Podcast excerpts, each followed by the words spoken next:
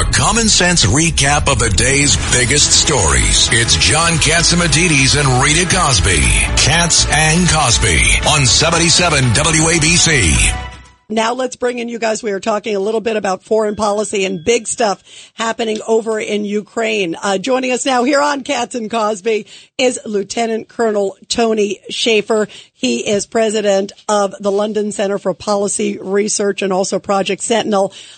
Tony, let me get your take first off on obviously big developments of late of what's been happening over there, and also talk of U.S. and others working towards training the Ukrainians on F-16s. It's a game changer, but there's been some big setbacks for the Ukrainians of late over there, too. There has been. And let me kind of manage everybody's expectations. The F-16, while a great weapon, it was part of John Boyd's revolution of the F-15, A-10, and other amazing platforms in the 80s. This aircraft is not one that can go up against the S-300, S-400 Russian air defense systems and expect to win. To me, again, this is, to quote Sun Tzu, tactics before strategy is the noise before defeat.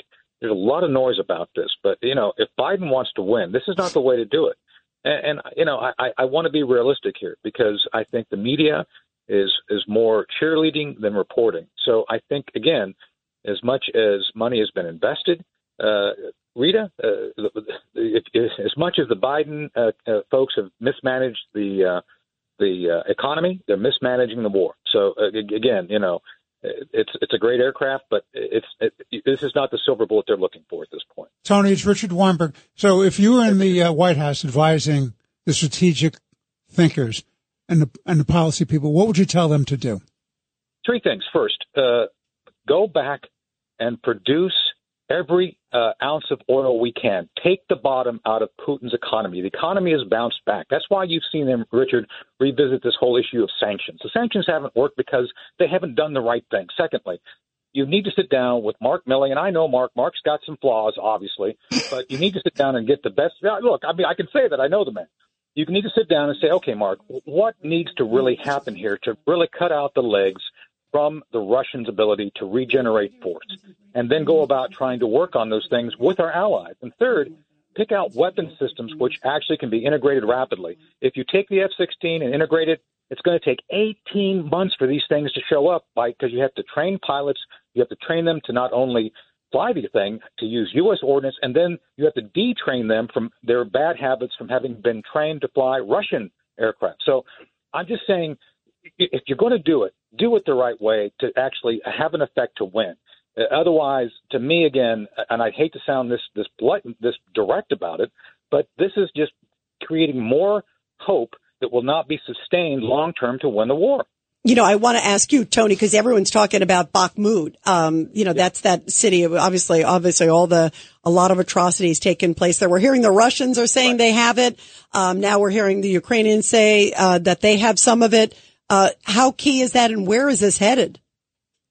Zelensky himself called this their battle of Saratoga when he addressed Congress last year. So now they're trying to back off, saying, well, it's not that important. It is important because this is symbolic. The only people I've seen on the ground with video is the Russians. So, you know, again, I'm not pro-Russian. I'm calling balls and strikes as I see them here. Again, this is something that they've put all their hopes on. And again, right now the Ukrainians are trying to prepare for their spring offensive, or come up in the summer now. They have to recalibrate for purposes of actually trying to assess how to give up that land to the Russians, and then do something to stop their forces in depth. They've been kind of talking about this. They've been trying to look at targeting missile depots and weapons dumps and things like that. So that's what they have to do. So it's time again, Rita, to accept that things were not as they were being reported by the media. I think the fact that the media, again, takes a side and doesn't report honestly inflates people's expectations. And when bad things happen, they're surprised. This was no surprise. We've been talking about this in my podcast for the past 6 months, saying it ain't going the way as well as they think it is. And this is what they need to do. But again, the Biden White House will not take advice from anybody who's competent. It's all about loyalty to their political cause, not technical or strategic competence at this point. Which is really sad. What a sad testament. Lieutenant Colonel Tony Shaffer, thank you so much for being here. Sure. We always appreciate hearing from you, Tony. Thank you.